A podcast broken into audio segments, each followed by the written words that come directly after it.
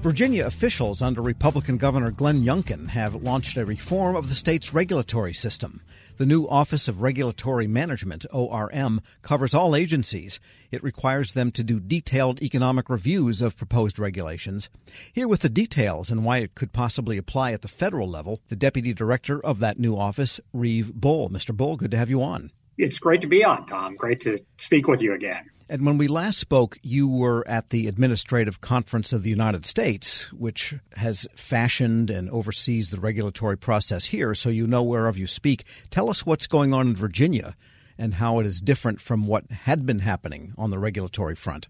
Absolutely. Thanks again for the opportunity to join you this morning. So, yeah, you know, we're very excited about the initiative we're undertaking here in Virginia. You know, Governor Youngkin's goal is, is to make Virginia the, the best place to live, work, and, and, raise a family. And regulation is, is a big part of that. We uh, are looking at the regulatory process with, with fresh eyes, and we're trying to promote both transparency and accountability, trying to make the process much more open, much more participatory, and then also really focusing on regulatory analysis, making sure that uh, agencies take a really careful look at the regulations they're adopting, as well as the regulations they already have on the books, and try to design them in a way that, that, that streamlines, that uh, still, of course, promotes uh, important uh, public health and, and safety goals, but that does so in the most cost effective way possible. So that's kind of our overarching goal here in Virginia. Because at the federal level, the requirement has always been to do cost benefit analysis. In some cases, certain agencies are outside of that requirement at the federal level, correct? That's exactly right. Basically, any so called independent regulatory agencies, so like the FCC, the SEC, the FTC, they're all outside of the OIRA process, the centralized review process. So a significant percentage of the regulations in the federal levels don't go through the, the centralized process that a lot of us are familiar with. So in Virginia, then, do you have entities that were outside of the way it's normally done by the bulk of agencies now moved under the ORM, the new Office of Regulatory Management? A great question, and the answer is yes. We call it the Administrative Process Act. It's the same as the Administrative Procedure Act at the federal level. I mean, what, one of the first things we found out when we started is about half of the agencies in Virginia were exempt. They didn't go through the traditional Administrative Process Act process. Um, so what we did is under uh, Governor Youngkin's Executive Order 19 is we brought everything, or at least all of the executive branch agencies, which is 98% of them into the centralized review process. And we think this is important for, for efficiency reasons, but also for transparency. About half of the regulations weren't going on the town hall website, which is sort of like our equivalent of regulations.gov. So now everything is up there for the public to see and to participate in, which we think is a, is a major improvement. Give us an example, maybe, of the type of regulation that would have been outside of the normal review process that would take place for the bulk of the agencies. As he said, what agencies in Virginia did come in that were not there, and what regulation or what type of regulation might now be approached differently. It's a little bit um, random in terms of which ones were outside of a few agencies like I think the uh, the Virginia Marine uh, Resources Commission and a handful of others had targeted exemptions, and then a handful of agencies were, were completely exempt. And it was basically just something that built up over the years that certain things would be would be made exempt. You know, another example would be if it's something that's required by federal law or even by state statutory law, that would be outside of the process. And it certainly makes sense to have a more streamlined process in those cases, which we're keeping. Uh, but we think it's also important that it still, you know, be public, still go up on the website, and that it go through the analytical process. So um, we think that this maintains the right balance. You know, it still allows things to move quickly, and a lot of the exempt actions do, but it ensures that it's still transparent and that the agencies are doing the appropriate analysis. We're speaking with Reeve Bull. He is Deputy Director of Virginia's Office of Regulatory Management and a former member of the Administrative Conference of the United States getting to the regulation process itself, now that everyone is kind of brought into it and it's under one umbrella, what has changed about the process of creating regulations that uh, would have a material effect on how agencies operate? Sure. One of the major things that has now changed is that the agencies now do uh, what we call a regulatory economic analysis for all of their regulations as well as their guidance documents as well. Basically, any action that an agency undertakes uh, goes through this process where they look at what the problem is they're trying to solve. They look at possible alternative approaches. Um, and then they look at the cost and benefit. Um, then additionally, there's some targeted analysis. They look at effects on, on families, on local governments, on small businesses, some of the entities that are particularly affected by regulations. And then they put this analysis all together and fill out this form. It's a relatively short form, actually. It's only about eight to 10 pages, which we think is a real difference compared to what you see at the federal level. Uh, regulatory impact analyses can run into the hundreds of pages and are often very, very complicated. Uh, whereas ours are pretty streamlined. They're pretty short and they're to the point. You know, they're something that a member of the public could easily pick up and say, you know, could react to it and provide input to the agency. Yeah, the guidance documents have been an issue because there were, in the Trump administration, certain guidance documents that were online that disappeared when the Biden administration came in. Nobody quite knows why. You would see this kind of normalized or that itself would be regulated such that guidance documents would be more easily available? Absolutely, absolutely. We think that that's critically important uh, because guidance is is really important. You know, it's something that especially the, the regulated community uses extensively in order to understand here's how to comply with the regulations. So we think it's absolutely critical that it be available, that every single guidance document be uh, accessible on our, our town hall website, and that the new guidance documents go through the same process. We really think it's a model, and it's something that we hope that, you know, other states and, and hopefully eventually the federal government too replicate. Right. So that's my next question. If presuming we could get all the agencies that are now outside of the ACUS type of process into it in the, the OIRA process, the Office of Information and Regulatory Affairs, and they were all brought under there. What would change, should change in the regulatory process itself, regardless of who's involved in it? Because cost benefit analysis is now part of federal regulating.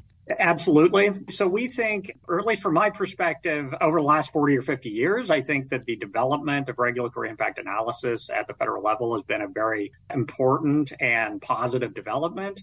But I think that there are a number of challenges. One that we discussed earlier, a significant number of agencies aren't under the OIRA umbrella. Another one that we just discussed, guidance documents are sort of treated separately.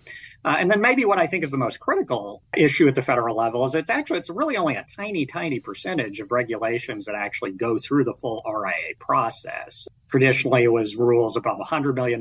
That's now been increased to $200 million under the new executive order. So you're talking about, I think, only maybe around like two or 3% of regulations that meet that threshold. There are a handful of others that get swept in, but it's, it's a pretty small percentage of regulations. But then they go through this very, very extensive detailed analysis Whereas what we've done is we've, you know, cast a much wider net. It's every regulatory action, but it's a more streamlined analysis. And we think that that sort of achieves the right trade off. We think everything should be part of the process.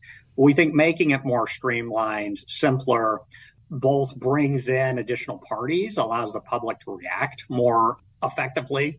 And then also, you know, makes it more straightforward for the agencies to undertake where it's not such a major time burden. So that's sort of how we've achieved the balance here. And you mentioned that there was a legislative enablement for the Commonwealth to do this. Do you feel that there would be congressional action, say an amendment to the Administrative Conference Act, to enable the government at the federal level to make this change?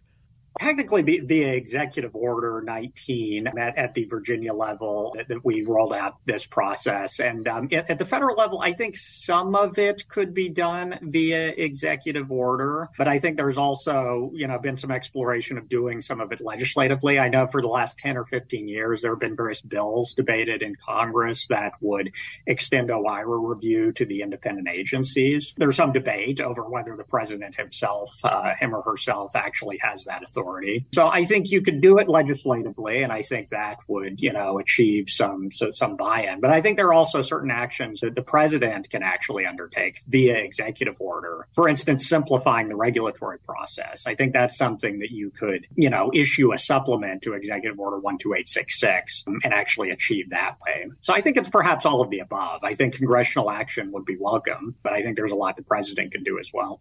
And of course, then it would end up in the courts to decide, like so many of these things do, and who knows what venue they would shop for that one. Reeve Bull is Deputy Director of Virginia's Office of Regulatory Management. Thanks so much for joining me. Thank you, Tom. Really enjoyed being on. And we'll post this interview along with a link to more information at federalnewsnetwork.com slash Federal Drive. Subscribe to the Federal Drive wherever you get your podcasts. Hello, and welcome to the Lessons in Leadership podcast. I'm your host, Shane Canfield, CEO of WEPA. Today I'm thrilled to be joined by Dr. David Wilson, president of Morgan State University. David has had a fascinating career and has garnered a long record of accomplishments from more than 30 years of experience in higher education administration.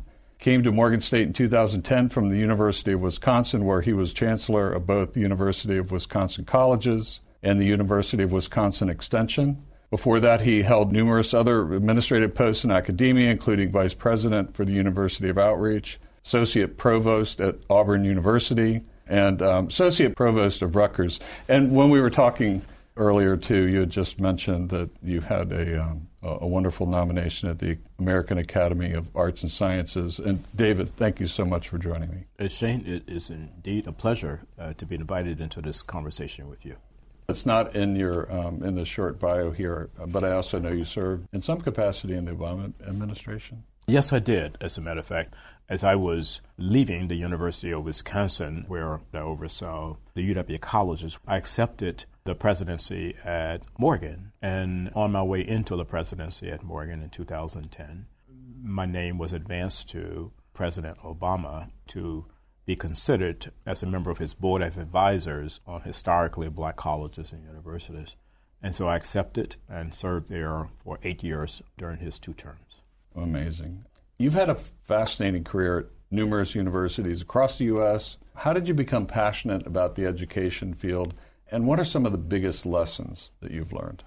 First of all, I was made aware of a quote by Horace Mann, who was great 19th century educator who really gave rise to public education in the United States. And he was the first to utter the phrase that education is the great equalizer. And why that resonated with me was because I grew up in abject poverty uh, in rural Alabama, and there was no law in Alabama as I was growing up that required black kids to go to school. I was kind of shut off from formal education on a consistent basis. I didn't get a chance to go to school full time until I was in the seventh grade. We lived on property there that were owned by um, the white landowners. And so the um, owner of the property, a white woman, would bring down to this little shanty that we lived in, and she would bring Look and Life magazines. My mom, uh, she would make us as children plaster these pages of Look and Life magazines against the wall of this little shanty to keep the cold wind out. I would take a kerosene lamp and go around the walls reading those articles in Look and Life magazines, which is when I first came across the phrase of Horace Mann. Hmm. From that point on, I committed myself, you know, to education. It's an amazing story, and two things occur to me. One, it's almost incomprehensible that this happened during our lifetime. You know, that to me is uh, almost shocking. It's also truly inspiring that you recognized that you could do more and sought out to do that and were successful at it. So when you think back on that experience, how has that informed, shaped, influenced your leadership position now as president of Morgan State? It, it had to have had an impact, but how would you articulate that?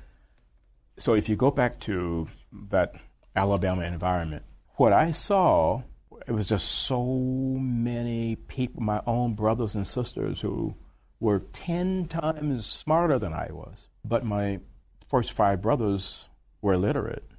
They never got an opportunity to show the nation how brilliant they were. Therefore, I really took on this whole notion that my life had to be about ensuring that individuals who were drowning in potential and they didn't realize it would be in a position where they would realize it.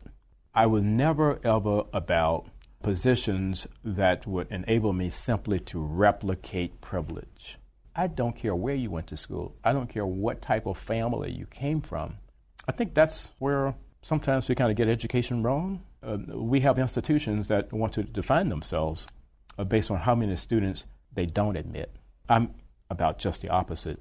taking individuals who are absolutely stellar and don't realize it and bringing that into existence for them.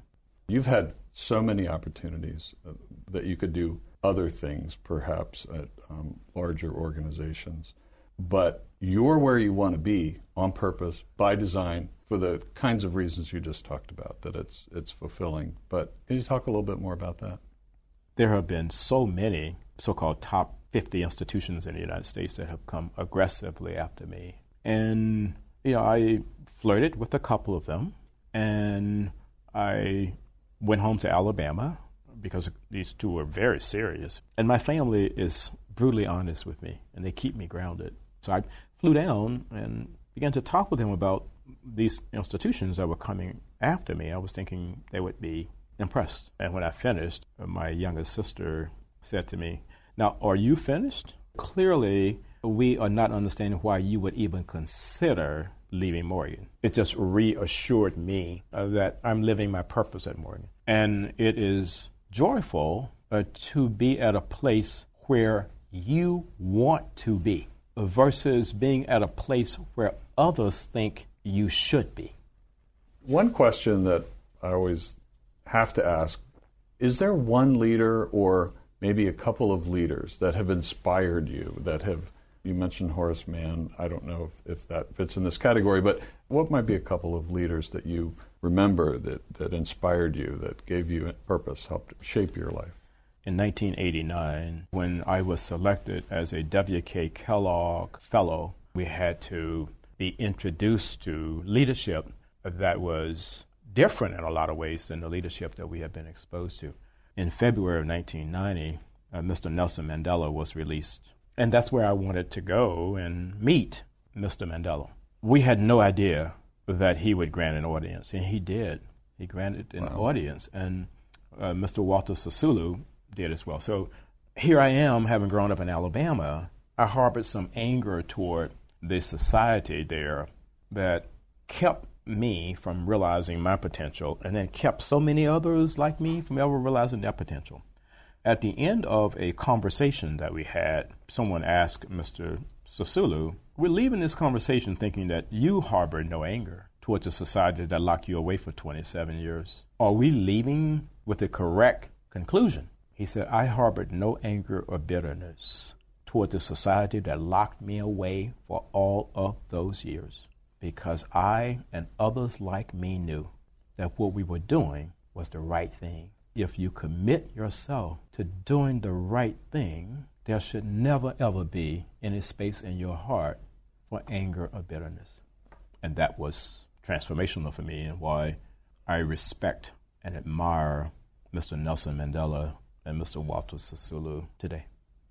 That is a great story. And it, you know, with all the accomplishments through your life, I'm sure it had a great impact on your ability to, to go as far as you have, and you're still going. Well, uh, I, I, have a takeaway in, in terms of leadership lessons I've learned. We would be well served as a nation if I think we created these opportunities for young people at various stages to really, first of all, see the United States. And then we need that same opportunity globally. As a result, when you do that, you understand the history over here, you understand the culture over here, you understand, and you got to understand the world beyond an intellectual understanding you want to think of your maturation in a way where your brain can never, ever, ever be hacked. so that's sort of the way. That's sort of the way that I kind brilliant. of see all of that. That's you know? And um, being born in rural Southwest uh, Kansas, flyover country, as they say, I can I can tell you that your your comments about travel and getting out, not just reading about it, but actually traveling, it, it really is important it's absolutely critical for someone's personal development. I, I, I happen to think so. Well, Dr. David Wilson, thank you so much. I love every single piece of today, but also your life story. It's really impressive, inspiring, and thank you for sharing it. Shane, thank you very much for inviting me to have this conversation with you again. And I'm Shane Canfield, CEO of WEPA. We'll see you next time on the Lessons in Leadership podcast.